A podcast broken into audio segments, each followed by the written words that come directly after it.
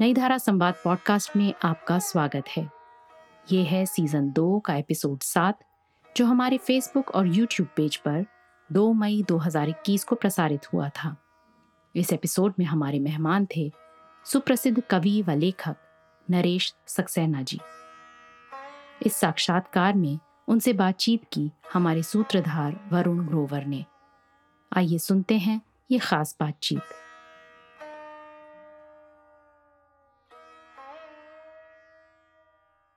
नमस्कार, मैं हूँ वरुण ग्रोवर और नई धारा संवाद के एक और एपिसोड में आपका स्वागत है।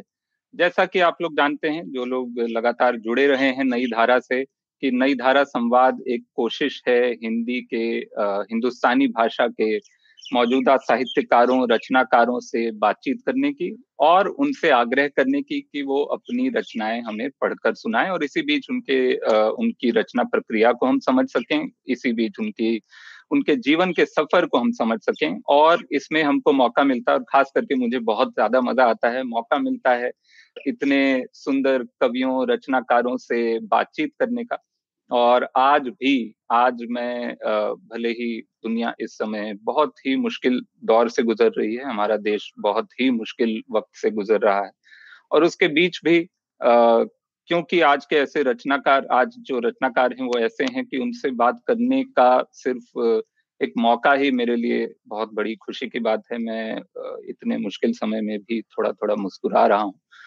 क्योंकि आज जो हमारे साथ जो रचनाकार जो कवि हमारे बीच अब बिल्कुल एक मिनट में हमारे सामने आने वाले हैं, उनको पढ़कर शायद पिछले, मैं कहूँगा कि पिछली दो जनरेशन ने, दो दो पीढ़ियों के लेखकों ने, कवियों ने न जाने कितना कुछ सीखा है, हमने बहुत कुछ सीखा है। और मैं उनको बुलाने से पहले उनकी एक छोटी सी कविता, बल्कि दो छोटी सी कविताएँ आपको पढ़ के सुनाऊँगा और फिर उनका परिचय दूँगा और फिर उनको यहाँ पे बुलाऊँगा। ये कविता शायद आप सबने बहुत बार सुनी होगी, जो भी हिंदी पढ़ते लिखते हैं, वो ज़रूर जानते होंगे। लेकिन ये मेरी बहुत ही पसंदीदा कविताओं में से एक है हिंदी साहित्य की, शायद सबसे पसंदीदा मैं दस कविताएँ गिनूं तो शायद उसमें ये आ जाए, शायद पाँच में आ जाए। खैर कविताओं में गिनती नहीं करते हैं। गलत बात बैड मैनर्स पर मैं आपको ये कविता सुनाता हूँ। इसका शीर्षक है शिशु। शिशु लोरी के शब्द नहीं, संगीत समझता है। बाद में सीखेगा भाषा, अभी वह अर्थ समझता है। समझता है सबकी भाषा, सभी की अल्ले ले ले, तुम्हारे वेद पुराण कुरान तुम्हारे वेद पुराण कुरान अभी वह व्यर्थ समझता है, अभी वह अर्थ समझता है। समझने में उसको तुम हो। कितने असमर्थ समझता है। बाद में सीखेगा भाषा। उसी से है जो है आशा। और ये कवि हैं हमारे सबके प्यारे नरेश सक्सेना जी। नरेश सक्सेना जी को सिर्फ़ कवि कहना आ, मेरे ख्याल से पूरा परिचय नहीं है क्योंकि वो बहुत सारी कलाओं में पारंगत हैं। वो फ़िल्म निर्देशन के लिए भी राष्ट्रीय पुरस्कार जीत चुके हैं। वो बहुत सुंदर बांसुरी बजाते हैं। और सिर्फ़ कवि कहना या सिर्फ़ दार्शनिक कह देना भी पूरा परिचय नहीं है। मैं कहूँगा कि वो अपने आप में उनको विदूषक कहना मैं ज़्यादा पसंद करता हूँ, क्योंकि उनकी कविताओं में जो सहजता के साथ, जितनी सहजता के साथ, जितने व्यंग्य के साथ कई बार, इतनी गहरी बात, इतनी, इतने गहरे दर्शन की बात सामने आ जाती है कि आपका दिल कहता है कि ये सिर्फ़ कविता नहीं हो सकती आपके साथ रह जाती है। जैसे एक और छोटी सी कविता और उसके बाद में नरेश सक्सेना जी को यहाँ आमंत्रित करूँगा आपके सामने। जूते। जिन्होंने खुद नहीं की अपनी यात्राएँ, दूसरों की यात्रा के साधन बने रहे। जिन्होंने खुद नहीं की अपनी यात्राएँ, दूसरों की यात्रा के ही साधन बने रहे। एक जूते का जीवन जिया जिन्होंने, यात्रा के बाद उन्हें छोड़ दिया गया घर के बाहर। स्वागत कीजिए हमारे प्यारे नरेश सक्सेना जी का। नमस्कार। नमस्कार नरेश जी। नमस्कार नमस्कार नमस्कार। कैसे हैं आप? मैं ठीक हूँ करीब करीब। जी करीब करीब ठीक है। वही बहुत सुंदर तरीका है कहने का क्योंकि इस समय शायद सभी करीब करीब ही ठीक हैं इस समय देश में। जी, आ, पर ठीक कह रहे हैं। पर कविताओं के साथ आपका जो इतना लंबा सफ़र रहा है हम उसके कुछ बड़े बड़े जो आ, मील के पत्थर रहे हैं उन पे बात करेंगे। तो कहाँ से शुरुआत करें? आपके बचपन से शुरुआत करें? कैसे आप आप इंजीनियर भी हैं ये भी मैं कहना भूल गया। मैं भी सिविल इंजीनियर हूँ और आप भी सिविल इंजीनियर हैं और आज दो सिविल इंजीनियर मिलके यहाँ कविताओं की बात कर रहे हैं। क्या बात और तो कैसे आप इंजीनियर हैं तो मैं मानता हूँ कि शायद आपके परिवार में भी पहले यही मतलब एक तरह का अकेडमिक सा माहौल रहा होगा। क्या आप अपने परिवार के पहले कवि हैं या पहले ऐसे कलाकार हैं जो कि इस इस सपनों की दुनिया में आए?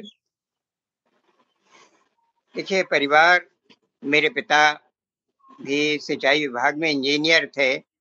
जी। और मेरे बड़े भाई थोड़ा कविता करते थे। जी। और मैं ग्वालियर का हूँ।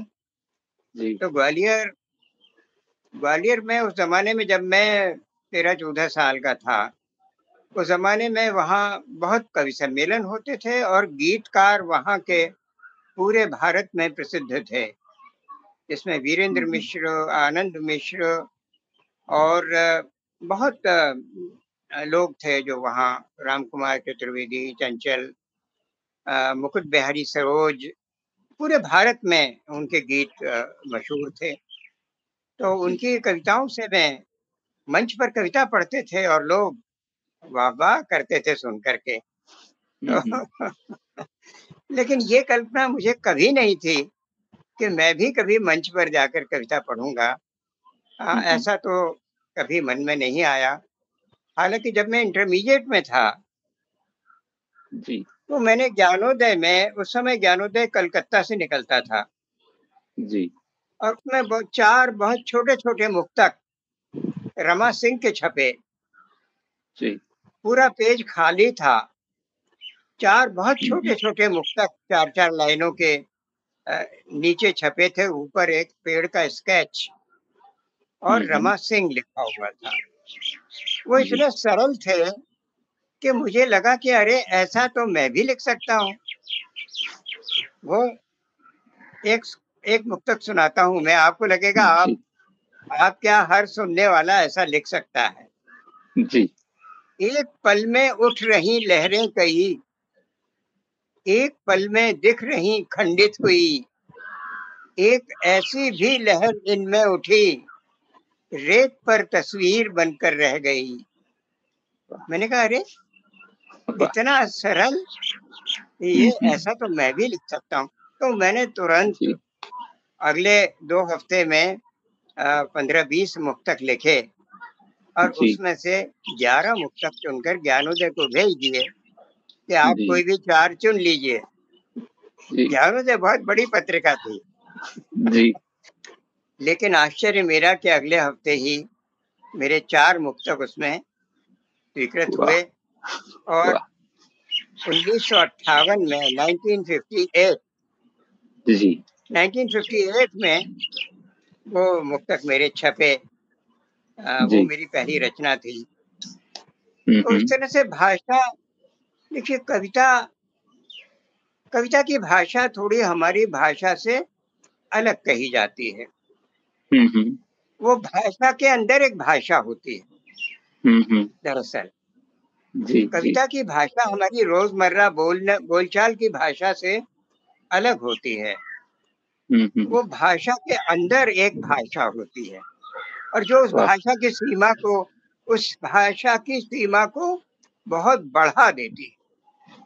बहुत कुछ कह देती है।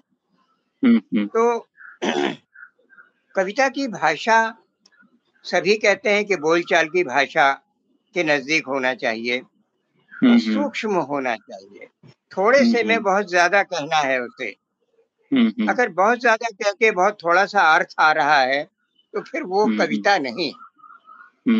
सूक्ष्मता सुंदर तो होना ही है उसे। वो कितनी तरह से सुंदर हो सकती है वो अपनी लय से सुंदर हो सकती है ध्वनियात्मकता से सुंदर हो सकती है। कई तरह कई रूप है उसके सुंदर होने के। और फिर उसे अंततः संवेदना जगाना होता है। संवेदनीयता होनी चाहिए उसमें। ये उसका अंतिम पड़ाव है संवेदना। तो भाषा अपने बीच में विचारों से गुजरती है और संवेदना के बारे में तो मुक्ति बोध ने बहुत ही सुंदर बात कही। वो ये कि संवेदनात्मक ज्ञान या ज्ञानात्मक संवेदना। वो संवेदना को ज्ञान से मुक्त ही नहीं करते। लेकिन ये हमेशा कविता को या किसी भी कला के पास हम ज्ञान के लिए नहीं जाते। बिल्कुल। वाह। कलाओं के पास हम आनंद के लिए जाते हैं। वाह क्या लेकिन ज्ञान के लिए तो पुस्तकें भरी पड़ी हैं। हम्म, हम्म, ज्ञान के लिए पुस्तकों की कोई कमी नहीं है। जी। लेकिन कलाओं के पास हम आनंद के लिए जाते हैं ऐसा आनंद जो उन कलाओं के माध्यम से सिर्फ़ मनुष्य ही दे सकता है ये कलाएँ हमारे मनुष्य होने का प्रमाण है जी कि हम मनुष्य हैं हमारे पास कलाएँ हैं हमारे पास जी। ज्ञान भी है ज्ञान है बहुत कुछ है लेकिन तो ये कलाएँ हमें हमारी संवेदना को जगाती हैं हमें बेहतर हम्म। मनुष्य बनाती हैं और बेहतर हम्म। मनुष्य ही इस संसार में ये सारा संसार जो है वो हमारी बेहतर मनुष्यता का और हमारी मनुष्यता के विरोध का भी नमूने यहाँ बहुत मौजूद हैं। आज। तो जी। आ, जी। कलाओं के बारे में बचपन के बारे में ग्वालियर के बारे में बताया मैंने। ग्वालियर हाँ दो चीज़ों हाँ चीज़ों के लिए फ़िल्मों। पे भी हाँ। फ़िल्मों का भी आप पे कुछ काफ़ी असर रहा बचपन में। उस पे भी। हाँ फ़िल्मों का असर मेरे ऊपर बचपन से यूँ रहा कि हमारा घर जो था वो चित्रा टॉकीज से बिल्कुल सटा हुआ था। यानी चित्रा टॉकीज के के ऊपरी मंजिल की दीवार जो थी और हमारे घर की दीवार एक ही थी। तो उसमें से हम लोगों ने एक ईंट खिसका ली थी उसमें दरार दरासी थी और उसमें से आवाज़ सुनाई देती थी। तो रात को हमने पूरी ईंट खिसका ली तो हमें अच्छा। पर्दे का पिछला हिस्सा दिखाई देने लगा अच्छा अब उसमें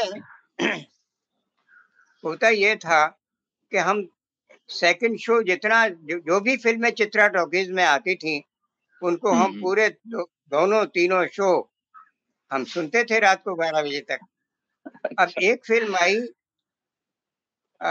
बैजू बावरा हाँ हाँ। वो छह महीने तक चलती रही तो छह महीने तक हम उसे सुनते रहे। हुआ ये कि उसके साउंड ट्रैक की आवाज़ के साथ हर दृश्य हमें याद हो गया था। कि इस समय ये आवाज़ है ये ये ये साउंड ट्रैक ये म्यूज़िक चल रहा है तो इस समय कौन सी आ, कौन सा दृश्य चल रहा है? वाह तो तो ये अब तक याद होगा आपको? मुझे तक याद किस किस गीत के बाद कौन सा संवाद आ गया? गीत खत्म हुआ तो गंगा की मौज ना देखिए ना साउंड ट्रैक में तो बहुत से ट्रैक होते हैं।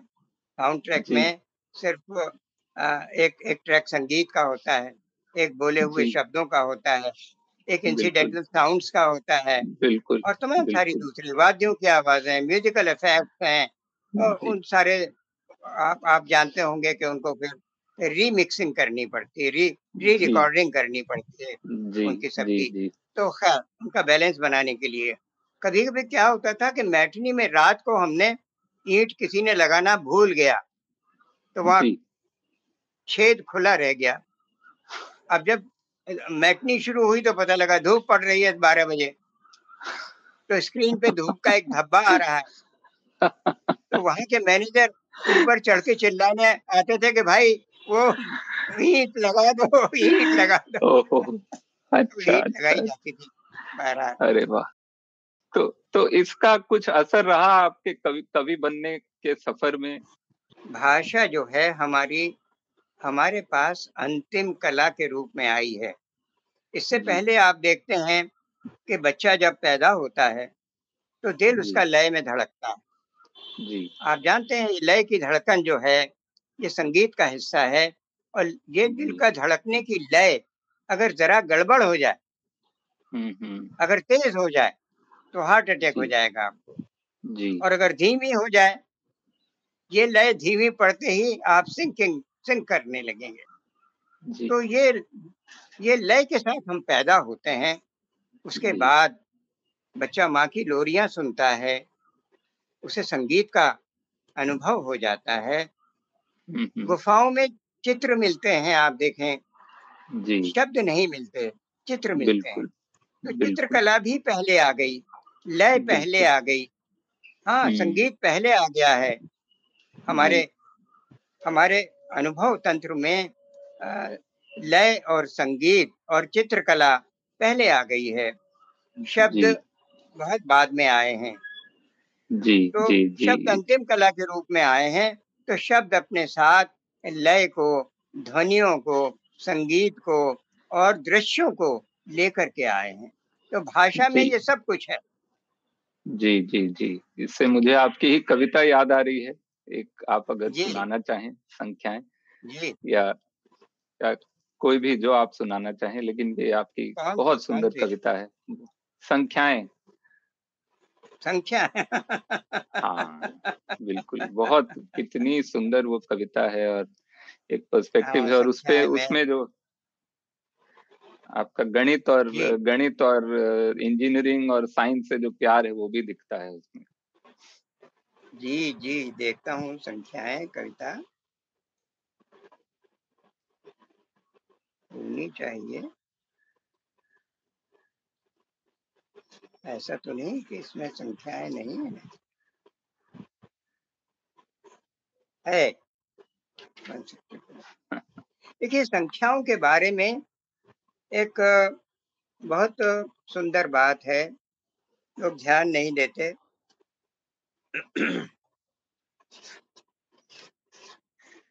ब्रह्म राक्षस मुक्तिबोध की एक बहुत मशहूर कविता भी है और ब्रह्म राक्षस कविता के अलावा उनकी एक कहानी भी है। जी। तो बहरहाल ना ब्रह्म राक्षस को ब्रह्म राक्षस एक बच्चा एक बच्चे की कहानी है वो। जी। वो बच्चा पढ़ता लिखता नहीं है। हम्म तो हम्म। उसके पिता एक दिन उसे बहुत डांटते हैं कि तुम बहुत हम्म। नालायक हो और तुम घर से निकल जाओ। तुम पढ़ते नहीं हो।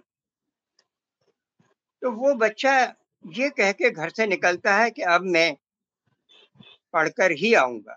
मैं ज्ञान प्राप्त करके ही आऊँगा मैं घर नहीं आऊँगा। वो चला जाता है गुरु को ढूंढता हुआ और अंततः एक एक ऐसी हवेली में पहुँचता है जिसकी पहली मंजिल पर कोई नहीं है। कुछ बच्चे उसे बताते हैं कि ये ये जो निर्जन हवेली है ये भूतहा हवेली है इसमें गुरु है। वो हम्म गुरु की हम्म तलाश में वहाँ चला जाता है। लेकिन पहली मंजिल पर कोई नहीं। हम्म दूसरी मंजिल। दूसरी मंजिल पर भी कोई नहीं है। तीसरी मंजिल। देखिए तीन तीन की संख्या बहुत महत्वपूर्ण है। दो की संख्या बहुत महत्वपूर्ण है। लेकिन तीसरी मंजिल पर कोई नहीं है। चौथी मंजिल पर कोई नहीं है। आप देखें ये सारी संख्याएँ बहुत महत्वपूर्ण हैं और हमारे शरीर में स्थित हैं। हम्म हम्म। ये दो की संख्या हमारी दो आँखों की संख्या है। जी। ये तीन की संख्या हमारे हमारी हर उंगली हमारी हर उंगली जो है तीन जगह से मुड़ती है। जी। वरना हम कोई चीज़ पकड़ नहीं पाएँगे। हम्म हम्म। चार की संख्या हमारे दिल में चार हिस्से हैं जो खून के शोधन का काम करते हैं। हम्म हम्म हमारा दिल हम्म। चार हिस्सों में बटा हुआ है। पाँच की संख्या तो हमारे आ, आ, बहुत महत्वपूर्ण है ये हमारे पाँच ये पाँच की संख्या है। सारी संख्याएँ। लेकिन गुरु उसको नहीं मिलता पांचवी पांचवी मंजिल पर भी गुरु नहीं छठी पर भी नहीं है। सातवीं पर जानते होंगे हमारे हमारे स्वाद तंत्र की। की संख्या है। जी। षटरस भोजन कहलाता है। हम्म हम्म। ये दोनों कानों की हड्डियाँ छह हैं। बहुत ये सारी संख्याएँ हमारे शरीर में स्थित हैं। सातवीं संख्या सातवीं मंजिल पर भी गुरु नहीं है आठवीं मंजिल पर गुरु है। ये हम्म आठ की संख्या क्या है? ये हमारा जो दि- ये दिमाग है ना जो खोपड़ी आठ हड्डियों से बनी है। जिसमें ये दिमाग सुरक्षित रहता है। जी। ये ये फ्रंटल ये पैराइटल हाँ हाँ। ये ऑक्सीपिटल ये ये आठ हड्डियाँ हैं। जी। आठ अष्टावक्र आपने सुना होगा। जी जी अष्टावक्र ऋषि थे क्योंकि ये शरीर आठ जगह से ही मुड़ता है। जी। कृष्ण भी जब बांसुरी बजाते थे इस तरह से जी। तो आठ जगह से उनका शरीर मुड़ जाता था। वाह। तो ये जो तो ये कविता वही बात कहती है। जी। ये जो ये जो गुरु है ये ये ये जो दिमाग है ये आठ हड्डियों के खोल में है तो शब्द हम्म, तो हम्म। आए बहुत बाद में। जी। शब्द तो आए बहुत बाद में संख्याएँ हमारे जन्म से ही हमारे साथ हैं। निर्माण हो रहा था जब हमारी हड्डियों का रक्त कणों का, कोशिकाओं का साथ साथ संख्याएँ भी निर्मित हो रही थी। एक हमारी देह की इकाई की वो संख्या है जिसमें सारी संख्याएँ समाहित हैं। दो आँखों में स्थित है दो। तीन उंगलियाँ, तीन संख्या है उंगलियों के तीन जोड़ों में। हृदय के हिस्से हैं चार और पाँच का निवास पाँच उंगलियों में है। आगे की सारी संख्याओं को देह में तलाशना बहुत मज़ेदार खेल है। नौ को तो अमर कर गए कबीर, कि नौ द्वारे का पिंजरा तामे पंछी पौन, रहबे को है आचरज गए अचंभा कौन। ये नौ छेद हमारे देह में है। मुझे तो बहुत चकित करती है ये बात, कि देह की मुद्राएँ आठ की संख्या निर्धारित करती है। क्योंकि आठ तरह से मूर्ति मूर्ति है या हमारे देह की हड्डियाँ। इसीलिए कृष्ण कहलाते हैं अष्टावक्र। सात रंग दिखते हैं आँखों को और जीव छह तरह के स्वादों को पहचानती है। इसीलिए तो भोजन को कहा गया षट रस हम्म। देखिए एक से बना कैसा प्यारा शब्द एका। एक जो दूसरे के बिना रह नहीं सकता, जिसके बिना संभव नहीं थी इस दुनिया की शुरुआत। मैंने तो शुरू में ही कही थी ये बात कि संख्याएँ शब्दों की पूर्वज हैं। शब्द तो आए बहुत बाद में और आते ही चले जा रहे हैं, जबकि संख्याएँ सब की सब आ चुकी हैं। क्या कोई नई संख्या बता सकते हैं आप? वाह वाह वाह वाह। क्या बात है, कितनी जादुई आपकी, आप ये जो इसकी अंतिम लाइन है, वो ही इतनी जादुई है, क्या कोई नई संख्या बता सकते हैं आप? मैंने जब ये कविता पढ़ी थी, उससे पहले तक जबकि ये शायद, ये बात शायद सबने सोची होगी या सबने किसी ना किसी तरह से देखी होगी कि संख्याएँ हमारे आसपास हैं, अपने आप हैं और शब्द बनाने पड़ते हैं। लेकिन सारी की सारी संख्याएँ आ चुकी हैं। ये इससे आपका एक और जो एक और जो परिचय मैंने शुरू में दिया था कि आप इंजीनियर भी हैं और इंजीनियर, सिर्फ़ इंजीनियर नहीं मतलब एक तरह से मैं कहूँगा वैज्ञानिक हैं मैथमेटिशियन हैं और शायद अभी आपने जिस तरह से हड्डियों के नाम बताए मैं कहूँगा शायद बायोलॉजिस्ट भी हैं आप। तो ये आप वहाँ से उस उस उस दौर में जब आप इंजीनियरिंग कर रहे थे उसी दौर में आपकी पहचान और आपकी एक तरह से कहूँगा मित्रता भी परसाई साहब से और मुक्तिबोध से और विनोद कुमार शुक्ल जी से जो कि शायद उस समय आपके सहपाठी थे या आपके तो इन उस हाँ, मैं जब जबलपुर में वो पढ़ रहे थे एग्रीकल्चर साइंस। जी। और मैं इंजीनियरिंग कॉलेज में था। तो हम दोनों बहुत दिन साथ साथ रहे हैं वहाँ। जी तो उस दौर के बारे में कुछ बताइए उस शुरुआती दौर था आपकी कविताओं का और मुक्तिबोध का किस तरह से आप पर क्या असर रहा या नहीं रहा या परसाई साहब का क्या असर रहा?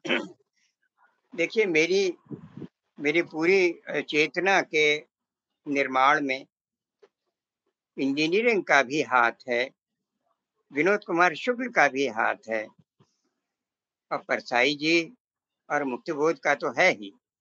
जी। आप देखें मैं एक आपको घटना सुनाता हूँ। हम और विनोद कुमार शुक्ल एक शाम को घूम रहे थे।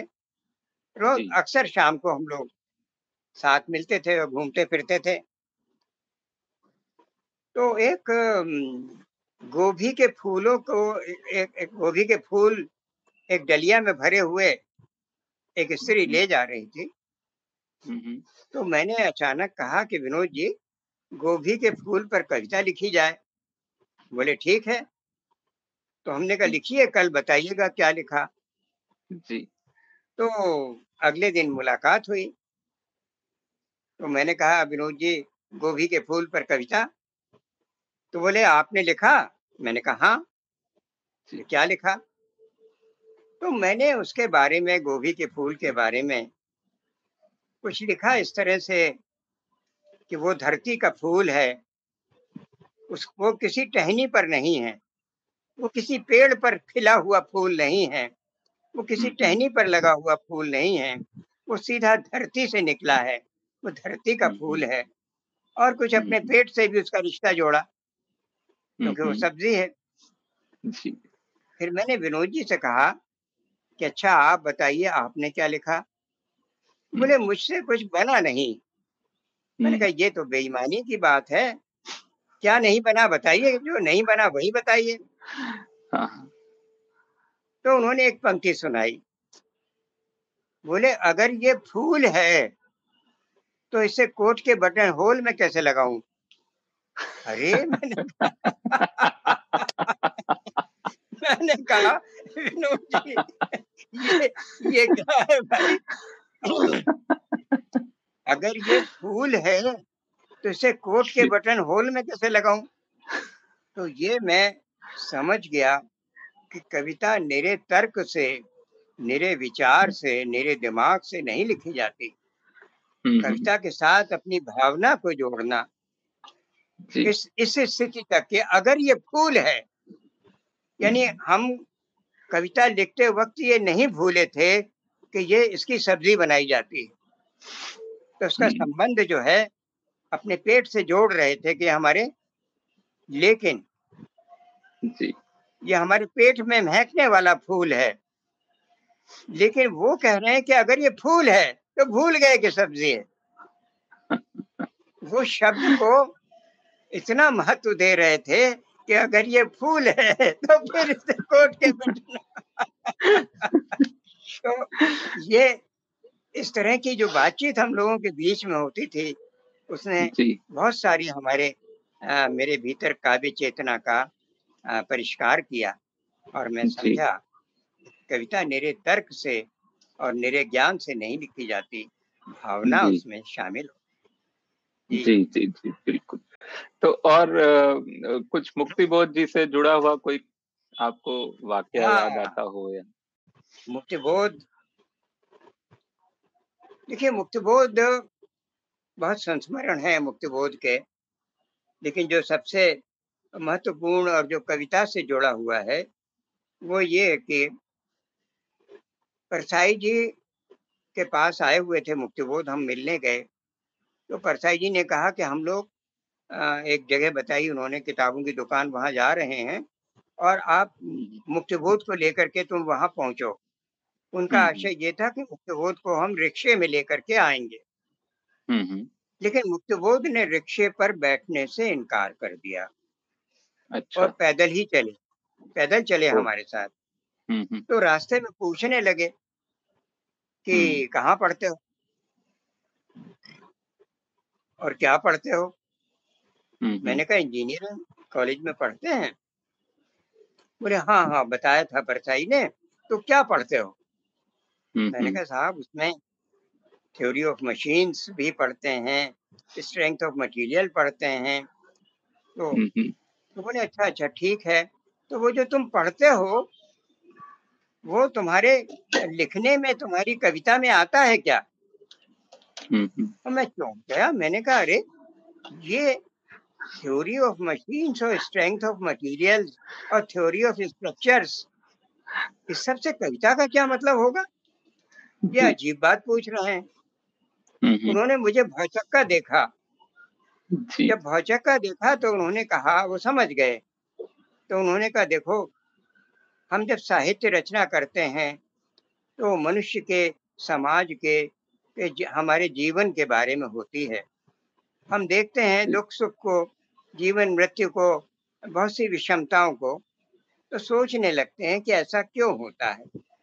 ऐसा किन परिस्थितियों में होता है? और ये हम्म, हम्म। सोच करके तब हम किन नतीजों पर पहुँचते हैं? एक वैज्ञानिक भी जब दृश्यों को देखता है जब वो चीज़ों को देखता है तो वो भी आश्चर्य करता है कि ऐसा क्यों होता है? ऐसा क्यों होता है कि बहुत ज़्यादा अगर गर्म कर दें चीज़ को तो ठोस चीज़ें पानी की तरह पिघल कर बहने लगती हैं। हम्म, हम्म, वो भी हम्म, सोचता है। वो दृश्यों के बारे में सोचता है कि ऐसा क्यों हो रहा है। अगर फूल हमसे बहुत दूरी पर है और उसकी खुशबू हमारे पास आ रही है तो खुशबू वहाँ से कौन ला रहा है? जी। ये खुशबू हवा के ज़रिए आ रही है इसका मतलब खुशबू वहाँ से फूट रही है। खुशबू फूट रही है तो चल करके आ रही है हमारे पास तब हमारे नाक में जा रही है। जी। अदृश्य है खुशबू अदृश्य है। हम्म, हम्म, हम उसे एक वैज्ञानिक उसके बारे में सोचता है और तब तो उसकी खोज करता है। हम्म, हम्म, खोज करता है तो तो उन्होंने कहा एक वैज्ञानिक भी चीज़ों को देखता है उसके बारे में आश्चर्य करता है और आश्चर्य करके उसके नतीजों को तलाश में जाता है। तो अक्सर लेबोरेटरी में जाना होता है उसे। तो एक एक एक साहित्यकार की साहित्यकार का दृश्यों को देखना समाज को देखना और उसके बारे में सोचना और नतीजे निकालना। एक वैज्ञानिक का भी दृश्यों को देखना उसके बारे में सोचना और फिर नतीजे निकालना ये वैज्ञानिक का काम होता है। तो दोनों एक ही रास्ते एक ही तरह के रास्ते पर चलते हैं। दूसरी बात जो महत्वपूर्ण थी वो ये थी और जो मैंने सोचा बाद में मुझे खुद समझ में आया कि कलाएँ हमारे अज्ञान से नहीं पैदा होती। कलाएँ और विज्ञान हमारे ज्ञान का हिस्सा है। कलाएँ हमारी हमारे ज्ञान उसमें शामिल होता है। जी बिल्कुल हाँ, बिल्कुल। तो ये ये बात अ, मेरी समझ में आई और मैंने सोचना शुरू किया।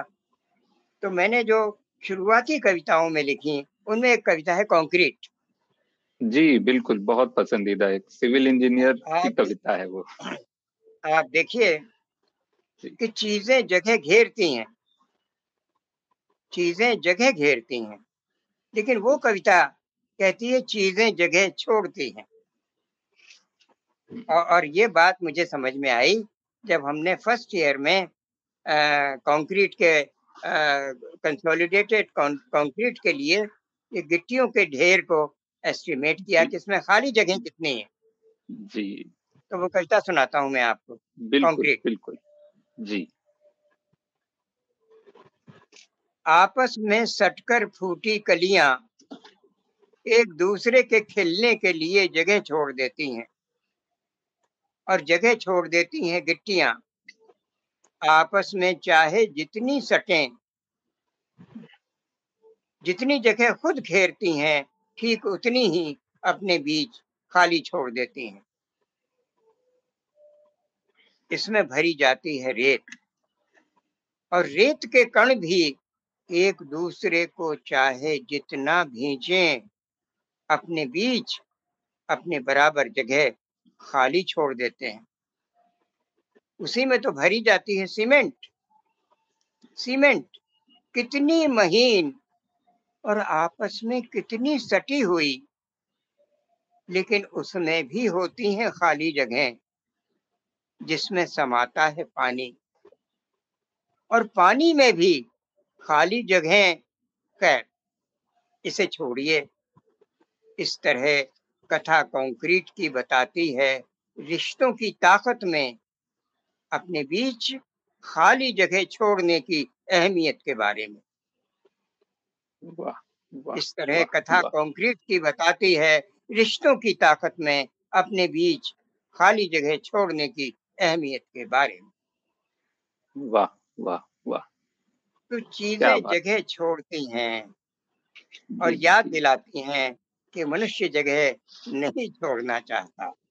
वाह, कितनी बढ़िया, कितनी एक वैज्ञानिक सिद्धांत को लेकर आपने एक जीवन दर्शन और रिश्तों की कहानी कह दी। और एक एक दो और इस इसी श्रेणी में मैं कविताएँ जो मुझे लगता है कि आ जाती हैं, एक है गिरना आपकी जो कविता है।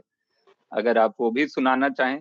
नहीं तो सिर्फ़ दो लाइनें मैं सिर्फ़ दर्शकों को बता दूँ। अगर आप सुनाना चाहेंगे तो बहुत पसंदीदा कविता है और वो भी एक वैज्ञानिक सिद्धांत पे है और एक सेतु भी आपकी कविता है वो भी इंजीनियरिंग के ही सिद्धांत पे सिद्धांत पे है कि सेनाएँ जब सेतु से गुजरती हैं तो सैनिक अपने कदमों की लय तोड़ देते हैं क्योंकि इससे सेतु टूट जाने का खतरा हाँ, हाँ। उठ खड़ा होता है। हाँ। तो वो आप गिरना अगर सुनाना चाहें अगर आपकी लिस्ट में है आज सुनाने के लिए नहीं तो कुछ और सुनाना चाहें तो नहीं, जो आपको गिरना सुना जी गिरना सुना देते हैं। हम देख ही रहे हैं कि समय इस समय में गिरना शब्द जो है कितना आ, रोल प्ले कर रहा। जी। कितनी तरह से गिरा जा रहा है। जी। और किस किस तरह से आ, तो गिरना कविता सुनाता हूँ। वाह। चीज़ों के गिरने के नियम होते हैं। मनुष्यों के गिरने के कोई नियम नहीं होते। लेकिन चीज़ें कुछ भी तय नहीं कर सकती अपने गिरने के बारे में। मनुष्य कर सकते हैं। बचपन से ऐसी नसीहतें मिली कि गिरना हो तो घर में गिरो, बाहर मत गिरो, यानी चिट्ठी में गिरो, लिफाफे में बचे रहो, यानी आँखों में गिरो चश्मे में बचे रहो शब्दों में बचे रहो अर्थों में भले ही गिर जाओ। यही सोचकर गिरा भीतर कि औसत कद का मैं साढ़े पाँच फीट से ज़्यादा क्या गिरूँगा?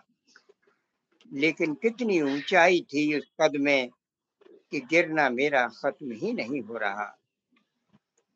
चीज़ों के गिरने की असलियत का पर्दाफाश हुआ। सत्रहवीं शताब्दी के मध्य, जहाँ पीसा की टेढ़ी मीनार की आखिरी सीढ़ी चढ़ता है गैलीलियो और चिल्ला कर कहता है, इटली के लोगों, अरस्तु का कथन है कि भारी चीज़ें तेज़ी से गिरती हैं और हल्की चीज़ें धीरे धीरे लेकिन अभी तो आप अरस्तु के इस सिद्धांत को ही गिरता हुआ देखेंगे। गिरते हुए देखेंगे लोहे के भारी गोलों और चिड़ियों के हल्के पंखों और कागजों को। एक साथ एक गति से गिरता हुआ देखेंगे। लेकिन सावधान, उसने कहा, हमें इन्हें हवा के हस्तक्षेप से मुक्त रखना होगा।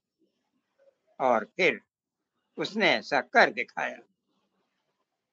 आज 400 बरस बाद मुझे कुतुब मीनार से चिल्ला कर कहने की ज़रूरत नहीं है कि कैसी है आज की हवा और कैसा इसका हस्तक्षेप कि चीज़ों के गिरने के नियम मनुष्यों के गिरने पर लागू हो गए हैं। और लोग, हर कद और हर वज़न के लोग, यानी हम लोग और तुम लोग, एक साथ, एक गति से एक ही चीज़ के लिए गिरते हुए नज़र आ रहे हैं। इसीलिए कहता हूँ कि गौर से देखो, अपने चारों तरफ़ चीज़ों का गिरना और गिरो। गिरो जैसे गिरती है बर्फ़ ऊँची चोटियों पर, जहाँ से फूटती हैं मीठे पानी की नदियाँ। गिरो प्यासे हलक में एक घूंट जल की तरह। रीते पात्र में पानी की तरह गिरो। उसे भरे जाने के संगीत से भरते हुए। गिरो आँसू की एक बूंद की तरह किसी के दुख में। गेंद की तरह गिरो खेलते बच्चों के बीच।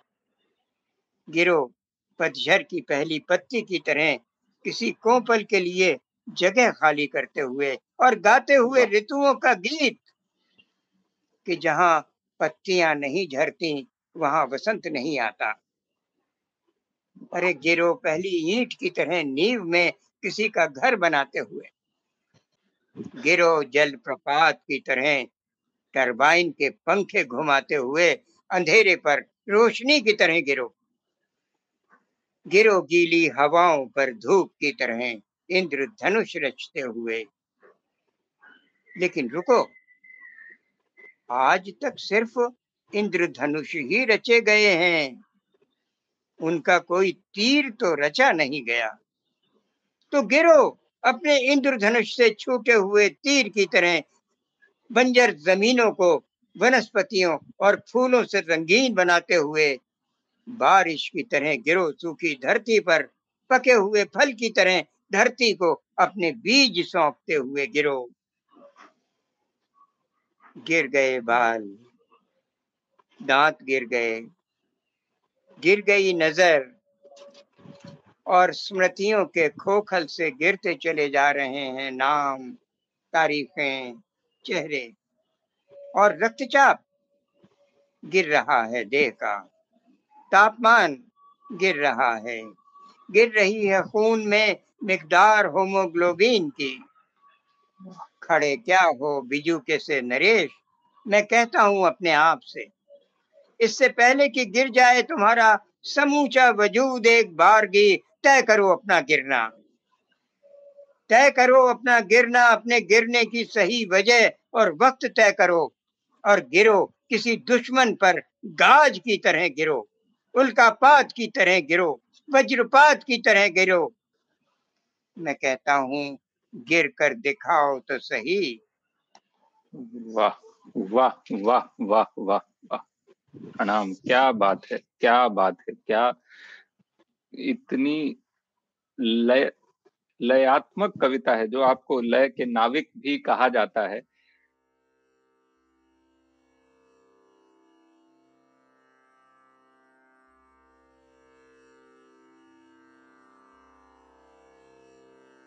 बातचीत के दौरान नरेश सक्सेना जी ने काव्य के प्रति अपने पहले रुझान विज्ञान और कविता के बीच सुंदर संबंध और अपनी कविताओं की लयात्मकता आदि जैसे विषयों के बारे में विस्तार से चर्चा की।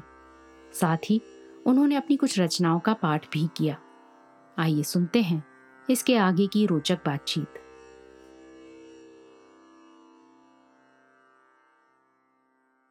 तो इस पे थोड़ा सा आपके आपके शिल्प पे अगर थोड़ा सा आप थोड़ा प्रकाश डालें कि ये जो लय है आप कविता में कैसे लय और ये एलिमेंट ऑफ़ सरप्राइज़ जो है, ये इस पे आपने किस तरह से ये अपना अपनी एक जो पहचान बनाई है इस इस इस तरह के शिल्प में? वो कैसे हुआ है? वो खुद से हुआ है? उस पर किस तरह की मेहनत की गई है? क्योंकि हर कवि से ये पूछना बड़ा क्योंकि प्रोसेस वैसे तो बहुत ही मिस्टीरियस होता है कि कैसे कविता आती है? ये सवाल तो बहुत मिस्टीरियस है। लेकिन फिर भी कविता के कुछ शायद एलिमेंट होते होंगे जो मिस्टीरियस न हो या आप समझा पाए हमको कि लय पे आपने किस तरह से काम किया कितने बरस में आप वहाँ पहुँचे जहाँ पे आपको लगा कि अब लय आ गई है और अब लय पे वर्क नहीं करना पड़ रहा है। ऐसा हुआ क्या?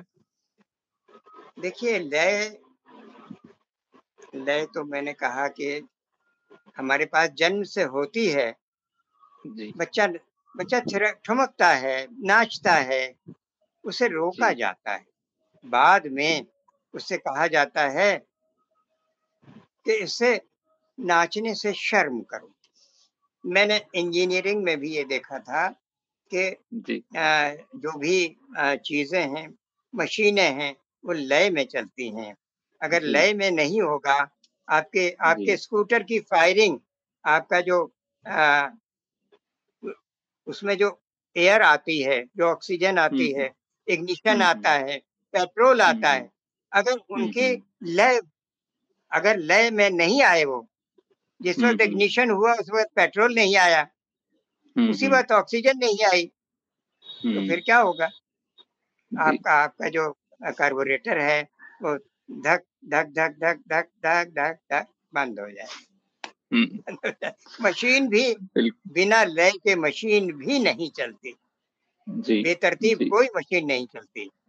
बिल्कुल। तो ये लय तो हमारे अंदर इनहेरेंट है और ये जब हम शुरू करते हैं कविता को बचपन में बच्चों को सुनाते हैं हाँ तो लय में ही सारा काम होता है। बच्चों के सारे गीत और खेल लय के साथ होते हैं। हरा समंदर मोती चंदर गोल मेरी मछली कितना पानी हाँ? बाबा बाबा आम दो आम है सरकार के हम भी हैं दरबार के अटकन चटकन लो।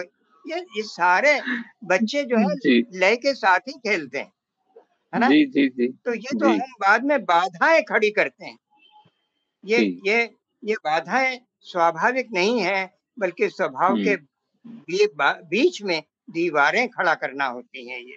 जी तो जी। इसी तरह से मेरे बीच में ये दीवारें नहीं रही।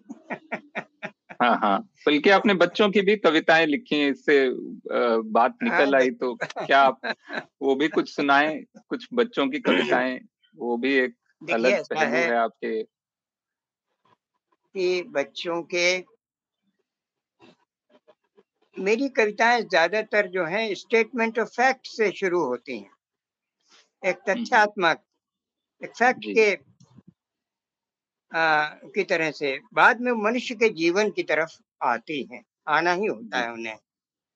आप देखें ये कविता बच्चों की कविता में ये जो सुशील शुक्ला निकालते हैं पत्रिका आ, साइकिल। जी। साइकिल के लिए लिखी हुई कविता है ये। जी। दरवाज़ा बारिश में भीगा फूल गया है। दरवाज़ा बारिश में भीगा फूल गया है। कभी पेड़ था हम समझे थे भूल गया है। दरवाज़ा बारिश में भीगा फूल गया है। कभी पेड़ था हम समझे थे। भूल गया है। अब न चौखटे में अपने फिट बैठ रहा है। इतनी कीलें ठुकी हुई पर ऐंठ रहा है। वाह अब न चौखटे में अपने फिट बैठ रहा है। इतनी कीलें ठिकी हुई पर ऐठ रहा है। बारिश छूने को ज्यो बाहर झूल गया है। बारिश छूने ज्यो कुछ बाहर झूल गया है कभी पेड़ था हम समझे थे भूल गया है।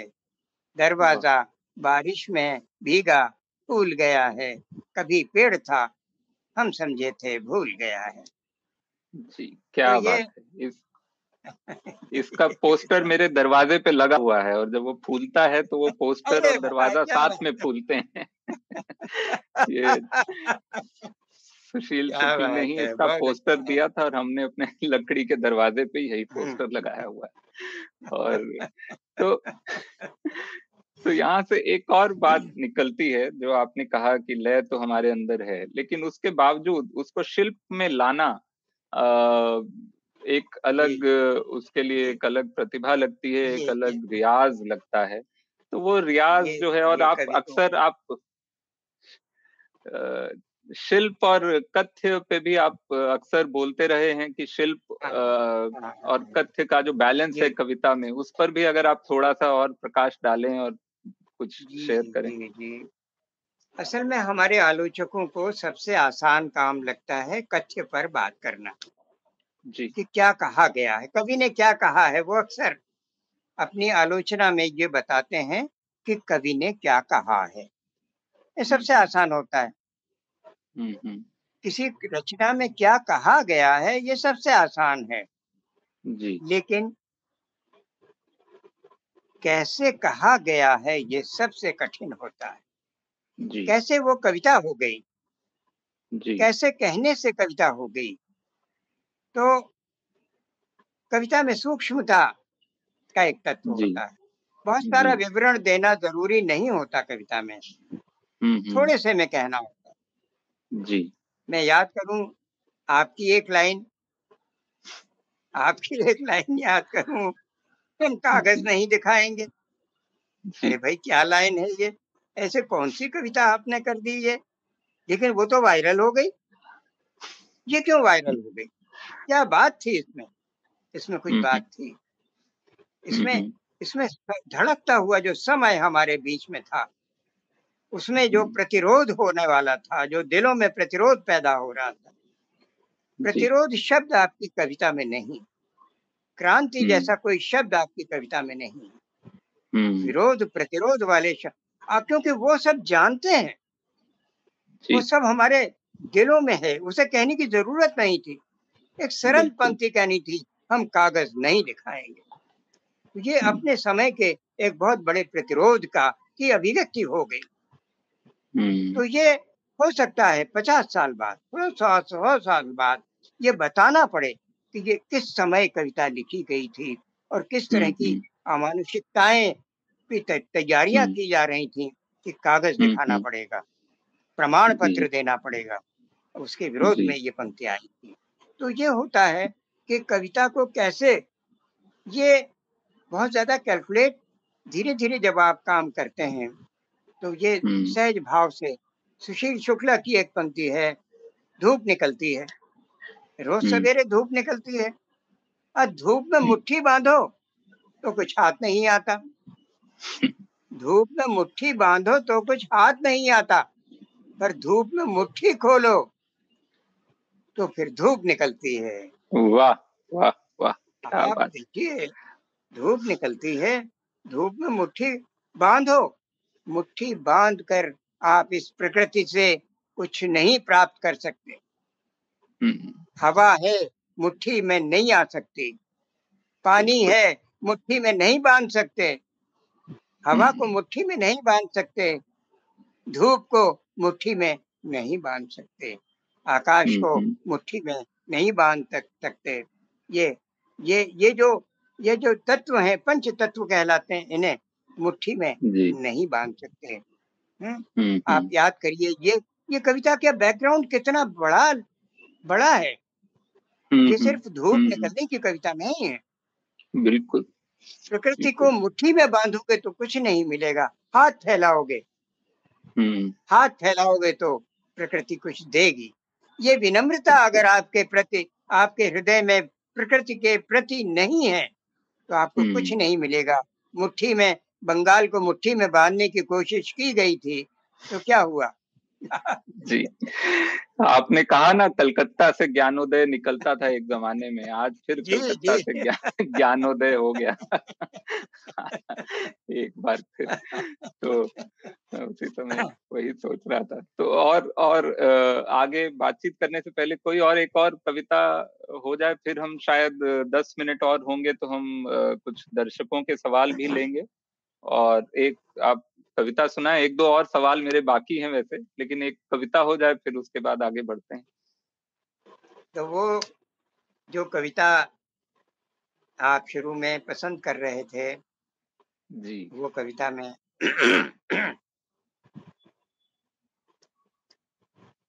के वरुण ग्रोवर के पसंद की हुई कविताओं में से है इस बारिश में इस बारिश में, जिसके पास चली गई मेरी ज़मीन, उसी के पास अब मेरी बारिश भी चली गई। जिसके पास चली गई मेरी ज़मीन, उसी के पास अब मेरी बारिश भी चली गई। अब जो घिरती हैं, काली घटाएँ, उसी के लिए घिरती हैं। कूकती हैं, कोयलें उसी के लिए, उसी के लिए उठती है, धरती के सीने से सौंधी सुगंध।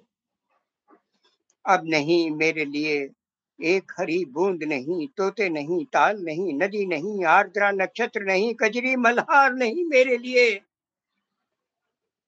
जिसकी नहीं कोई ज़मीन, उसका नहीं कोई आसमान। अगली फ़सल होते ही सब चुकता कर दूँगा। अब तो मेरी झूठी ये गुजारिश भी चली गई। उसी के पास अब मेरी बारिश भी चली गई, जिसके पास चली गई मेरी ज़मीन। जिसके पास चली गई मेरी ज़मीन, उसी के पास अब मेरी बारिश भी चली गई। वाह वाह वाह, क्या बात है।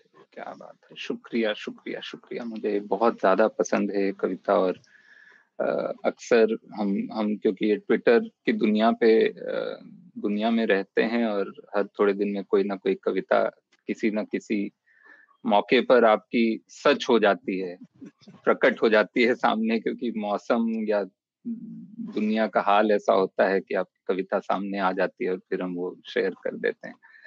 तो एक और पहलू है आपका जो है कि आपको फिल्मी गीत बहुत पसंद है हिंदी फिल्मी गीत जो आपने कहा भी बचपन से आप बैजू बाबरा आप ईट हटाकर ईट हटाकर देखते थे। तो आपके पसंदीदा फिल्मी गीत कौन से हैं और क्या वो और वो क्यों पसंद हैं? कुछ तीन चार गीतों की अगर बात हो जाए क्या काव्यात्मकता की वजह से पसंद हैं या संगीत अच्छा है या आवाज़ें अच्छी हैं या या यादें अच्छी हैं? उसके बारे में तो मैं ये कहूँगा कि शब्द बाद में आते हैं संगीत में शब्द और पंक्तियाँ बाद में आते हैं वो हमारे जो बड़े आ, बड़े संगीतकार गायक हैं क्या नाम है उनका मेरे नाम? वो कहते हैं कि मैं अक्षर अक्षरों को गाता हूँ। शब्द को नहीं अक्षर को गाता हूँ। वो गाते हैं निर्भय निर्गुण गुण रे गाऊँगा। लेकिन कैसे गाते हैं कबीर को? निर्भय निर्गुण गुण रे कुमार हाँ, कुमार जी कुमार गंधर्व कुमार गंधर्व की बात कुमार गंधर्व। हाँ आपने गा के से गा रहे हैं। क्या कहते हैं? निर्भय एक एक अक्षर गा रहे हैं। एक एक अक्षर गा रहे हैं। संगीत में जो स्वर हैं वो शब्दों की और पंक्तियों की अपेक्षा नहीं करते वो बाद में आते हैं। हम्म, हम्म, संगीत में हम्म, बाद में आते हैं वो और वो बड़ा रोल प्ले करते हैं। लेकिन जो धुन है जो स्वरों का लगाव है संगीतकार तो उसमें अपना काम कर जाता है। बिल्कुल। आप ये देखिए अब अब पंक्तियों की बात पहले मैं मैं धुन की बात करूँ। वो शंकर जी किशन का एक गीत है रसिक बलमा। सिर्फ़ इतना रसिक बलमा सामने है कि नहीं है विरह का है कि मिलने का है मिलन का है प्रेम का है कि दुख का है। इस ये पंक्ति नहीं सिर्फ़ रसिक बलमा बलमा तक जाते हुए पता लग जाता है कि क्या है। अब मैं गाऊँगा नहीं मेरा गला बहुत बेसुरा है है ना? नहीं नहीं बहुत अच्छा गा रहे थे आप अभी। आप ना, ना, ना, तो बिल्कुल भी नहीं है। ना ना देखिए रसिक बलमा। कुछ नहीं कहा गया। सिर्फ़ बलमा लेकिन बलमा पे जो मीड़ दी है क्या दी है शंकर जगदीश ने? और सब कुछ कह दिया कि कितने दुख का गीत है ये रसिक बलमा है ना? हम्म। इतनी पंक्ति में। और कितनी कितने तरह के एक्सपेरिमेंट हमारे म्यूज़िक डायरेक्टर्स ने किए हैं। आप ये हम्म, हम्म। देखिए शंकर जंक्शन की बात कर रहा हूँ मैं नौशाद का एक बहुत मशहूर गीत है। बहुत हिट गीत था। आ, नदिया धीरे बहो मेरे हम्म। मेरे सैया जी उतरेंगे पार हो उड़न खटोला का गीत है ये। हम्म, हम्म। फ़िल्म थी। हाँ दिलीप कुमार और निम्मी दिलीप कुमार और निम्मी थे इसमें। और गीत था मेरे सैया जी उतरेंगे पार हो नदिया धीरे बहो। लोकगीत की शैली में है। हुँ? सुना होगा आपने। जी बिल्कुल गाकर नहीं बताऊँगा लेकिन इस हाँ। इसको आप ध्यान से सुनिएगा ये शायद फ़िल्मों में गाया हुआ वो अकेला गीत है जिसमें कोई ऑर्केस्ट्रा नहीं हम्म, हम्म। जिसमें कोई वाद्य अच्छा। यंत्र बजता ही नहीं है अच्छा आप कभी सुनिएगा इसको इस कार्यक्रम के बाद इस गीत को सुनिएगा हाँ, और हाँ। देखिएगा हाँ, इसमें कोई वाद्य यंत्र नहीं बजता। हम्म, मेरे सैया जी उतरेंगे पार हो नदिया धीरे बहो। फिर क्या होता है? धीरे बहो धीरे धीरे धीरे बहो नदिया। हैया हो हैया रे हैया हैया हो। फिर जो सुर लगते हैं वो भी गले के हैं।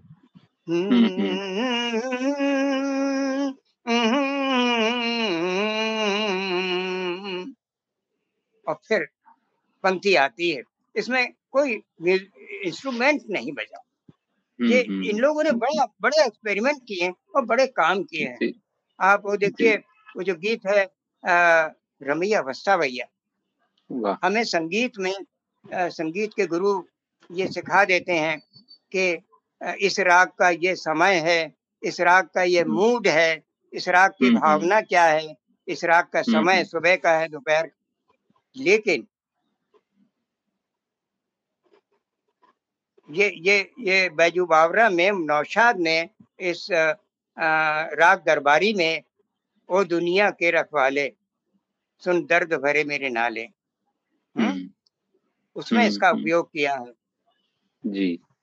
महल उदास और गलियाँ सूली। महल उदास और गलियाँ सूनी चुप चुप है दीवारें। हम्म, महल उदास और गलियाँ सोनी चुप चुप है दीवारें। हाँ, बहुत दूसरा गला चिंता मत करिए उसकी। नहीं नहीं नहीं चिंता नहीं कर रहे अच्छा हाँ, अच्छा। महल उदास और गलियाँ सोनी। लेकिन इसी राग में रमैया वस्तावैया हम्म, ये शंकर जयकिशन की रचना है और कितनी खुशी की रचना है। हम्म, रमैया वस्तावैया रमैया वस्तावैया ये हम्म, ये राग दरबारी में। और ये राग दरबारी मुझे पता लगा तब जब इसका जब आखिर फ़िल्म ये गीत खत्म होने लगता है तब लता मंगेशकर और मोहम्मद रफी का की तान पीछे सुनाई देती है।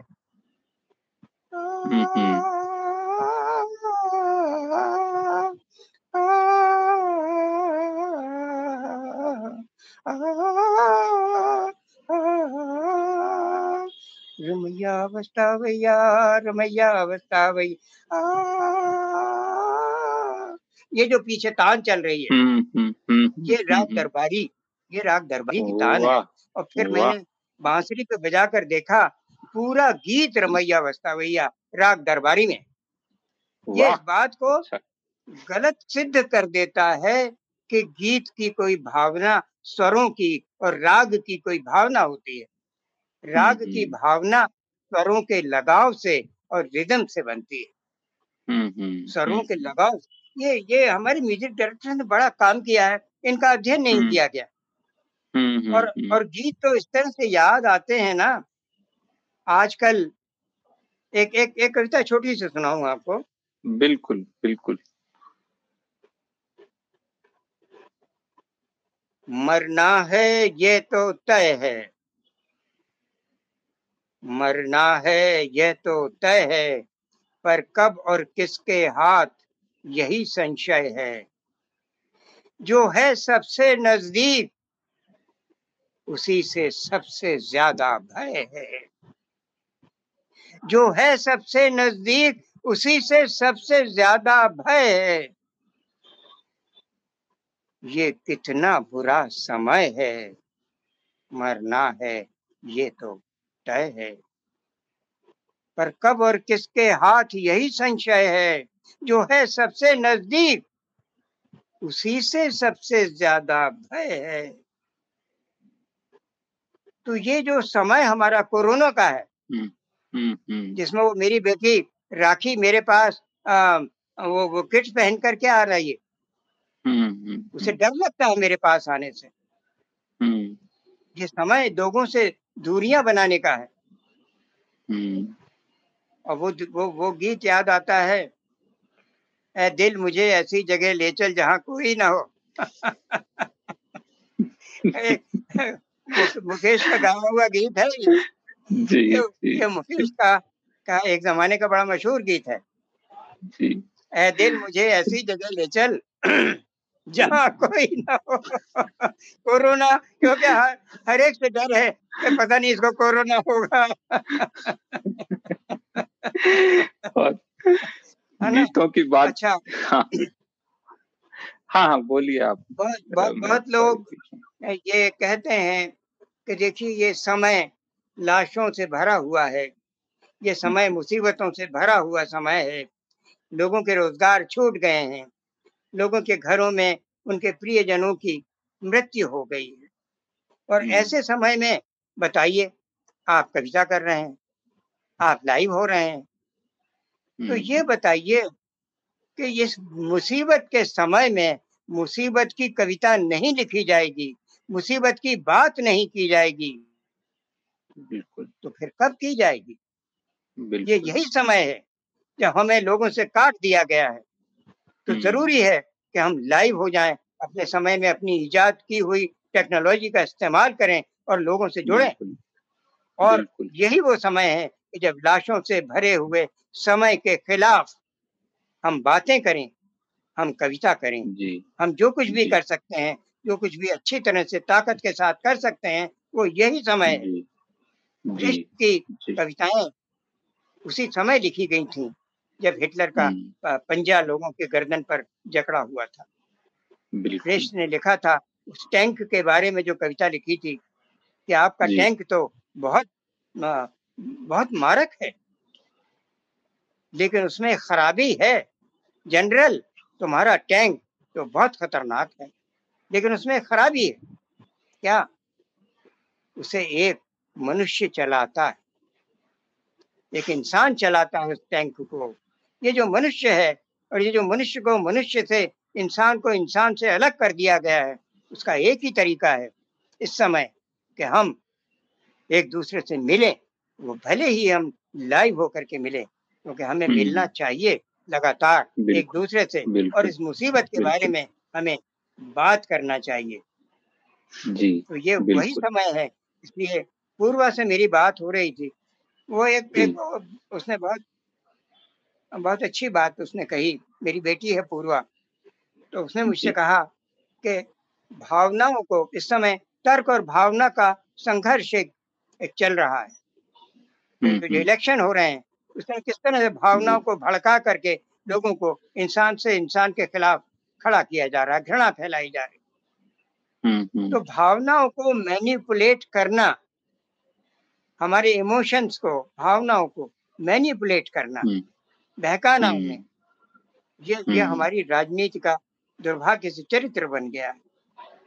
इसे हम सिर्फ़ तर्क से ही जीत सकते हैं। भावनाओं को हम तर्क से ही और तर्क हालाँकि तर्क को भी मैनिपुलेट करने की कोशिश की जाती है। तो उसके लिए हमें बहुत ज़्यादा सूचनाओं से लैस होना चाहिए। इतिहास हम्म। से अपने समय से और तथ्यों की जानकारी हमारे पास पूरी होना चाहिए जिसके तभी हम तर्कों को मैनिपुलेशन से बचा सकते हैं।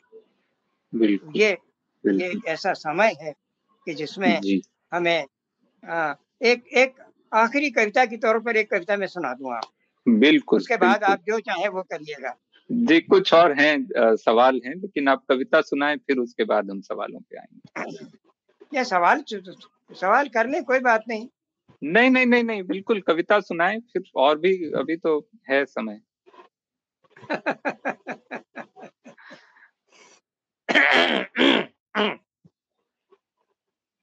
देखिए, इस कविता का शीर्षक है मातृ ऋण। माता का ऋण। तो माता का ऋण इस तरह भी चुकाते हैं हम कि पिता के कहने से परशुराम माँ का सिर धड़ से अलग कर देते हैं। माता का ऋण इस तरह भी चुकाते हैं हम कि पिता के कहने से परशुराम माँ का सिर धड़ से अलग कर देते हैं। हमने गाय को कहा, माता तो बूढ़ी होते ही उसे पीट कर घर से निकाला और घूरों पर प्लास्टिक खाकर मरने के लिए छोड़ दिया। हमने धरती को कहा, माता तो उसकी हरियाली उजाड़ कर उसे बंजर बनाकर छोड़ दिया। हमने नदियों को कहा, माता तो उन्हें अपने मलमूत्र और गलाजत से भरकर कुंभी पाक बनाकर छोड़ दिया। कहते हैं, नागिन अपने बच्चों को खुद ही खा जाती है।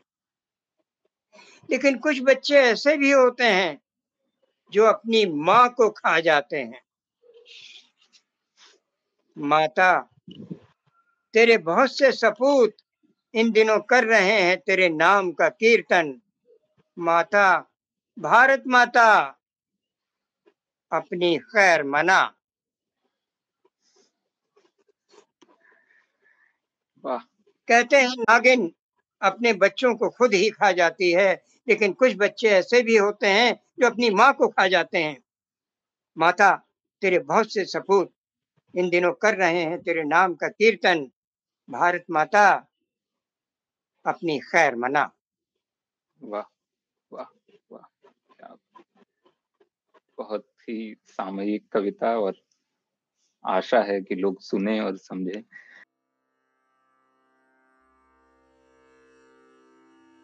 नई धारा संवाद लाइव के अंतिम चरण में दर्शक अपने प्रिय रचनाकारों से अपने प्रश्न पूछते हैं। आइए सुनते हैं। दर्शकों द्वारा पूछे गए सवाल और नरेश सक्सेना जी द्वारा दिए गए उनके उत्तर।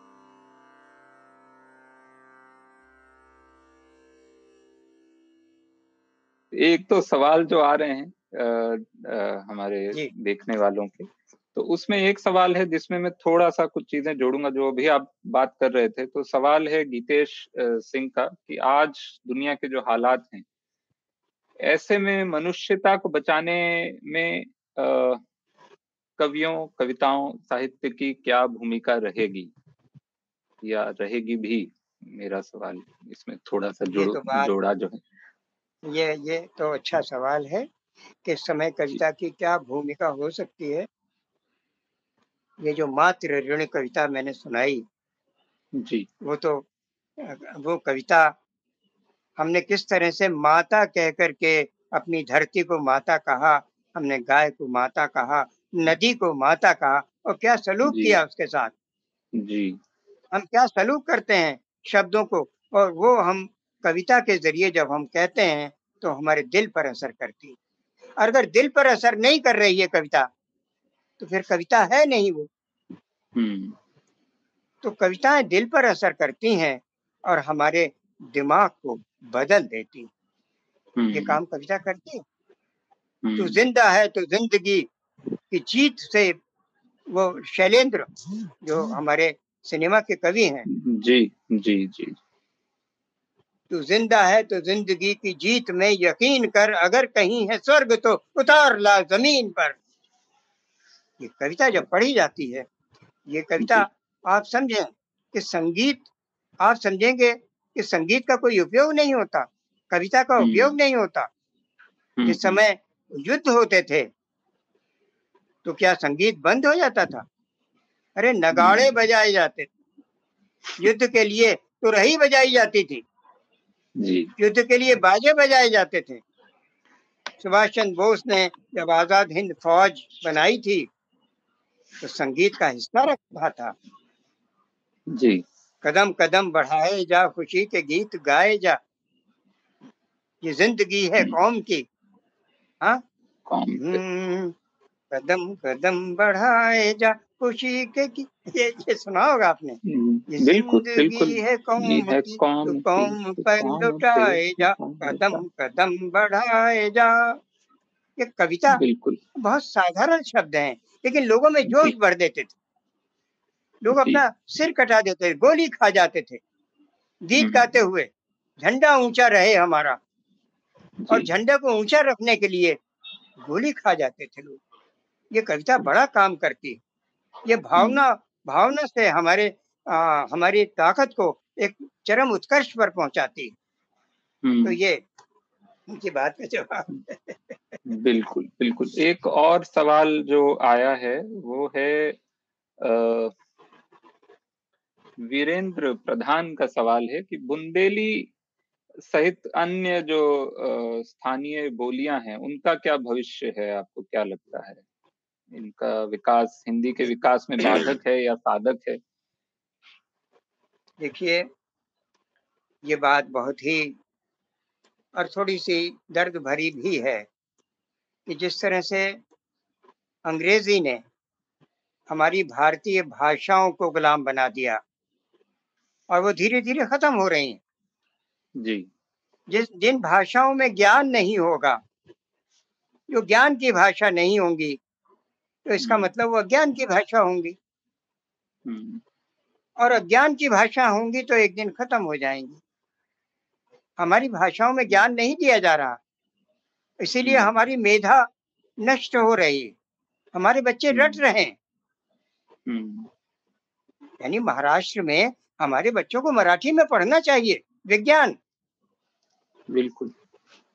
टेक्नोलॉजी और विज्ञान उनको मराठी में पढ़ना चाहिए। वो इंग्लिश में पढ़ते हैं। तो तो हो। क्या रहा है? वो रट रहे हैं। वो समझ नहीं रहे। हम्म, और उनको जिस बात को हम एक पंक्ति में समझ सकते हैं उसे उनके लिए उनको दस घंटे जो हम पाँच मिनट में समझ सकते हैं उसको दस घंटे लगते हैं क्योंकि रटना पड़ता है। मैंने इंजीनियरिंग को पढ़ते हुए ये महसूस किया है। तो उनकी जो जो जो प्रश्न है कि बुंदेली बुंदेली खत्म हो रही है ये बड़े दुख भरी बात है। अब झांसी में और सागर में भी बुंदेली नहीं बोली जाती। शर्म लगती है बुंदेली बोलते हुए उन्हें। वो खड़ी बोली बोलना चाहते हैं। हम्म, हम्म, बुंदेली नहीं लेकिन बुंदेली बड़ी मीठी बोली है। अगर अंग्रेज़ी के शिकंजे से हिंदी बचेगी मराठी और बंगला भाषा बचेगी तो हिंदी बचेगी तो फिर कुंक तो कोंकणी भी बचेगी तो फिर हम्म। बुंदेली भी बचेगी। हम्म, हो उनसे हम हम तो हम तो तनक मनक बुंदेली बोल लेते हैं। तो हम उनसे वीरेंद्र जी से यही कहना चाह रहे हैं कि कि बुंदेली बचेगी तभी बचेगी कि जब हिंदी बचेगी। अगर हिंदी ही नहीं बची तो बुंदेली का बचेगी? कैसे बचेगी? नहीं बच सकत। हम्म, हम्म, बुंदेली हम्म। नहीं बच सकत। उन्हें हिंदी को बचानों पर है। बचानों पर है हिंदी को। तो बुंदेली। सोई बचेगी। नहीं और हिंदी कविता को और हिंदी। कविता को लेकर आप कितने आशावान हैं? आज की हिंदी कविता क्या आप पढ़ते हैं देखिए हिंदी कविता बहुत अच्छी लिखी जा रही है। जी। लेकिन साधारण कविता की धुंध इतनी छा गई है हम्म, इतनी ज़्यादा छा गई है कि उसमें अब होता क्या है? हालाँकि अब ये जो टेक- टेक्नोलॉजी है सबके हाथ में है और फेसबुक पर हम सब रोज देखते हैं कविताएँ भी हम्म। देखते हैं तो हम्म। अच्छा है कि इतनी सारी कविताएँ लोगों की आ रही हैं लेकिन उससे होता हम्म। क्या है कि उस जितनी कविता होती है उस पर सौ पचास लाइक आ जाते हैं तुरंत उससे हमें ये भ्रम पैदा हो जाता है कि हमने तो बहुत अच्छा लिखा लोग हाँ। वाह वाह कर रहे हैं। हम्म, हाँ हम्म, तो हम संतुष्ट हो जाते हैं उससे। तो उसमें चूँकि आलोचना का हिस्सा फेसबुक पर हम्म। अभी नहीं है। हम्म, आलोचना का हम्म। हिस्सा अगर आ जाएगा और कविता के हम्म। बारे में हम थोड़ा खुल करके बात करने लगेंगे तो हम्म, फेसबुक पर कविता का आना बहुत सार्थक हो जाएगा। कविता अच्छी लिखी जा रही है लेकिन हम्म, जो बहुत सारी जिसको क्या कहना चाहिए फेक पोइट्री भी बहुत सारी लिखी जा रही है। जी उससे सावधान रहना चाहिए। और उसने छा लिया है अच्छी कविता को। अच्छी कविता। छुपी हुई है। अच्छी कविता तो एक पंक्ति में होती है। देखिए देखिए इसी दौरान में आपने आपको याद होगा कि जब पिछली बार का ये हुआ था लॉकडाउन हुआ था तो लोग हम्म, हम्म, पैदल ही निकल पड़े थे हज़ारों किलोमीटर की यात्रा पर। जी। सड़कों पर उन्हें जाने नहीं दिया जा रहा था।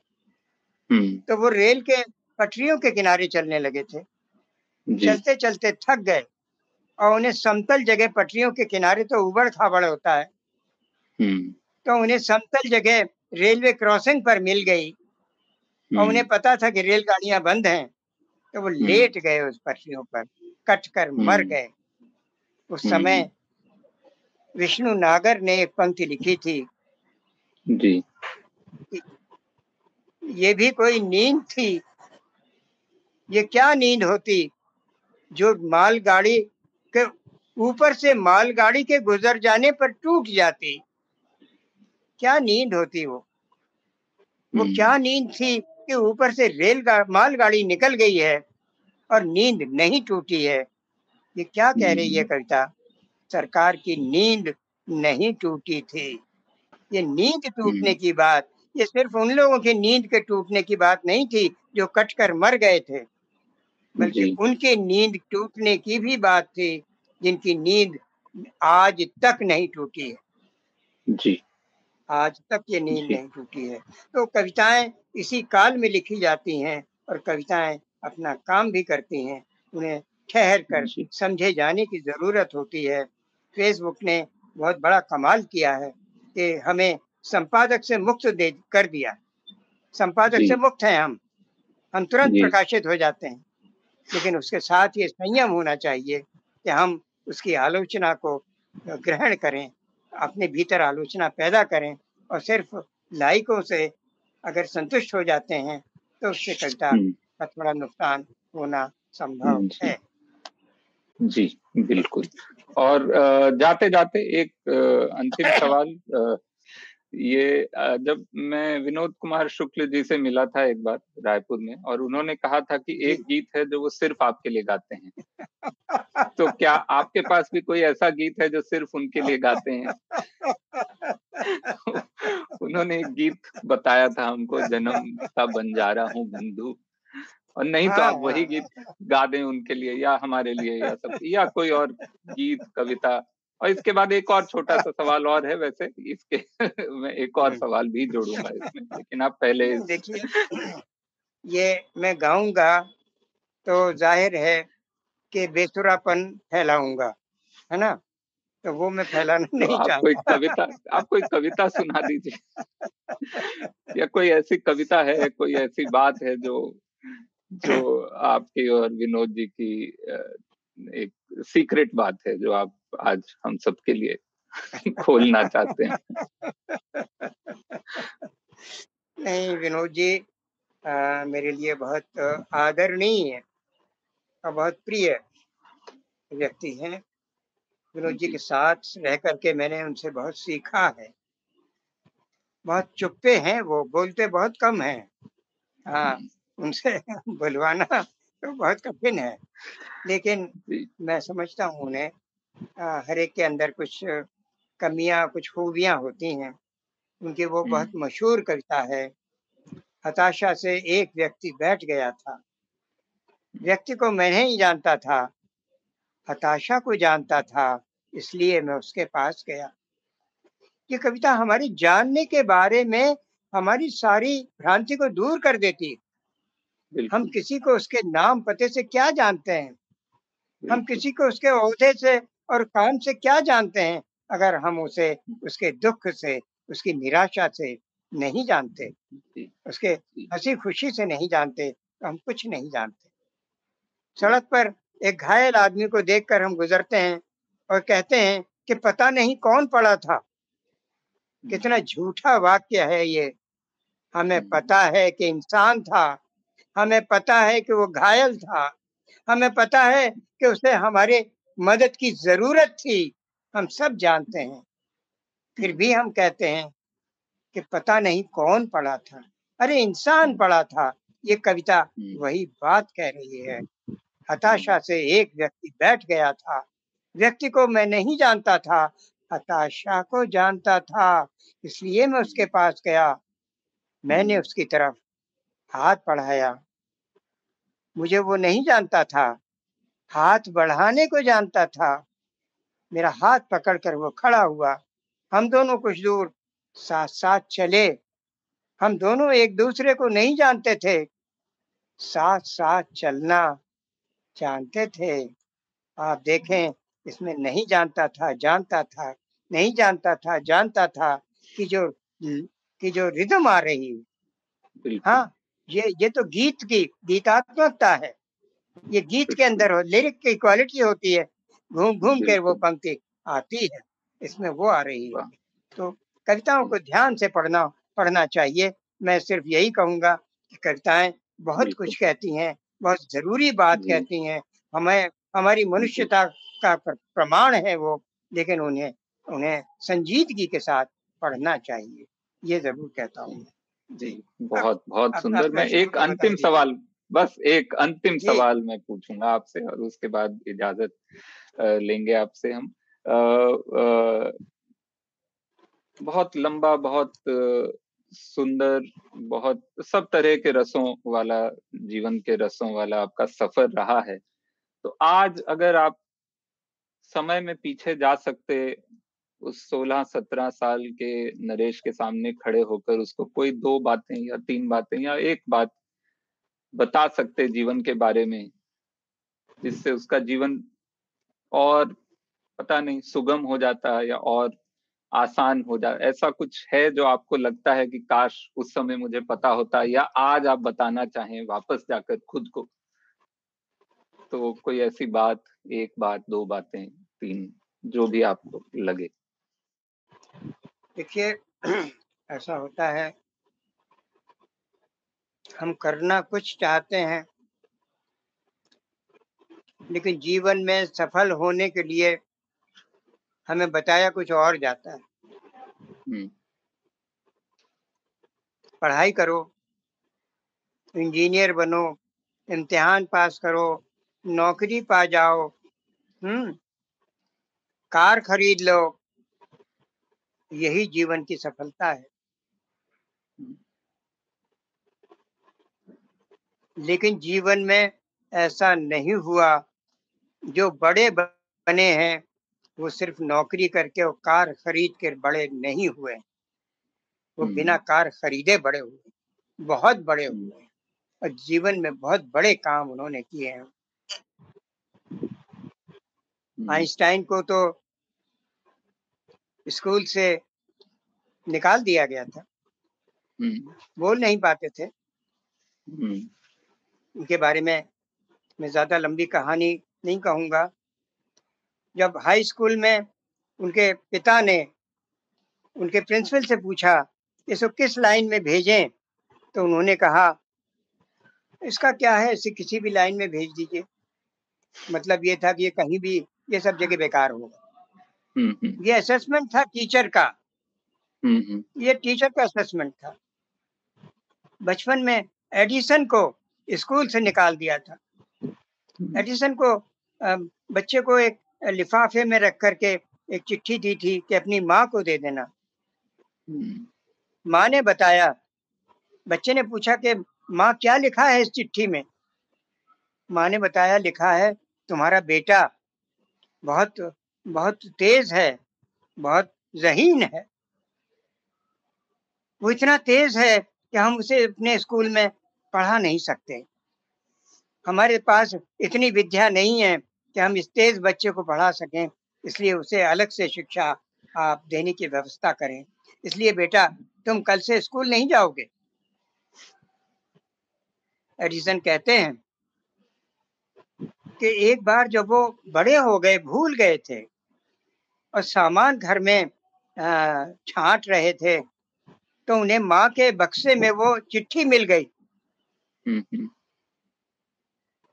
चिट्ठी को पढ़ा उन्होंने उस चिट्ठी में लिखा था कि तुम्हारा बेटा कुछ पढ़ने लायक नहीं है ये क्लास में चल नहीं पाएगा इसे हम रखेंगे क्लास में तो ये भी परेशान होगा और हमारे दूसरे बच्चों को पढ़ाई रोकेगा इसलिए हम इसे हम्म। स्कूल से विदा करना चाहते हैं निकाल देना चाहते हैं। सोचिए टीचर का असेसमेंट असेसमेंट पर मत जाइए। किसी के असेसमेंट पर मत जाइए। ये मान कर चलिए कि आप विलक्षण हैं आप जैसा कोई नहीं। हम्म, आपके अंदर कुछ और चीज़ है। किसी को गाना आता है। हाँ Varun Grover stand up comedy कर लेते हैं। आप भी आप नहीं कर पाते तो आप बेकार हैं ऐसा नहीं होता। हम्म, नरेश सक्सेना कविता कर लेते हैं उनका कुछ नाम हो गया है आप कविता नहीं कर तो ऐसा नहीं है। आप कुछ और कर पाते होंगे। आप जो कर पाते हैं वो करिए। हम्म, गांधी के पास कोई कार नहीं थी। गांधी के पास कोई फ्लैट नहीं था। हम्म, गांधी क्या दे गए अपने बच्चों को? गांधी अपने बेटों के नाम क्या वसीयत कर गए? तो आप जो भी हैं आप आपके अंदर ज़रूर कोई ना कोई विलक्षण शक्ति है। हर व्यक्ति विलक्षण होता है। ये समझ लीजिए एक पेड़ की कोई पत्ती दूसरी पत्ती के बराबर नहीं होती। किसी का चेहरा दूसरे चेहरे के बराबर नहीं होता। किसी के गुण दूसरे गुणों के बराबर नहीं होते। उसको पढ़ाई लिखाई डिग्री से कार से नौकरी से औहदे से जांचना गलत है। ये अपने मन में धारण कर लीजिए और इसको धारण करने की सबसे सही उम्र वही होती है पंद्रह सोलह साल की। तो वाह क्या बात। क्या बात है क्या बात है। इस सुंदर सुंदर बात पर आपका बहुत बहुत धन्यवाद। आप हमसे जुड़े आपने हमें इतना समय दिया इतने सुकून से गाया भी कविताएँ भी सुनाई किस्से भी सुनाए और ज्ञान भी हमसे शेयर किया। तो बहुत बहुत धन्यवाद और धन्यवाद। मेरी तबीयत कुछ थोड़ी सी ठीक नहीं है इसलिए मैं आ, मैं शायद पूरी तरह से मुखर नहीं हो, पा, हो पाया। नहीं नहीं नहीं बिल्कुल बहुत आपने जितना समय दिया हमारे लिए वो एक एक मिनट उसका सोने के बराबर है। तो बहुत बहुत बहुत बहुत शुक्रिया। वरुण जी बहुत अच्छा लगा आपसे बातचीत करके हमें भी बहुत अच्छा लगा। और बातें और और बहुत सारी बातें अभी तो कर सकते हैं। मैं तो चाहूँगा कि अगर और थोड़े दिन में समय हो तो आपसे फिर एक और अभी तो बहुत कविताएँ आपकी रह गई सुनना। और बहुत बातें और रह गई। और जाते जाते मैं नरेश जी की एक कविता, क्योंकि कविता का क्या मायने क्या मायने होते हैं और ऐसे समय में कविता क्या करती है हमारे लिए, बस ये कविता मैं आपको सुनाऊँगा और उसके बाद धन्यवाद आपका जुड़ने के लिए। कविता है, जैसे चिड़ियों की उड़ान में शामिल होते हैं पेड़। क्या कविताएँ होंगी मुसीबत में हमारे साथ? जैसे चिड़ियों की उड़ान में शामिल होते हैं पेड़, क्या कविताएँ होंगी मुसीबत में हमारे साथ? जैसे युद्ध में काम आए सैनिक की वर्दी और शस्त्रों के साथ।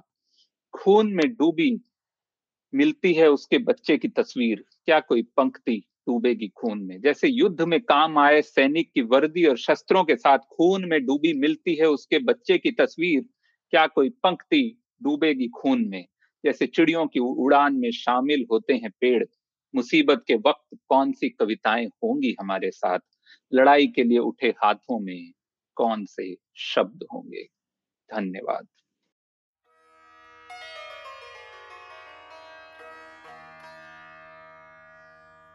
इस पॉडकास्ट को सुनने के लिए बहुत बहुत धन्यवाद। हमें उम्मीद है कि ये बातचीत आपको ज़रूर पसंद आई होगी। अगर आप भी संवाद के लाइव एपिसोड से जुड़ना चाहते हैं तो इसकी जानकारी पॉडकास्ट के डिस्क्रिप्शन में उपलब्ध है। जल्द ही आपसे फिर मुलाकात होगी। नमस्कार।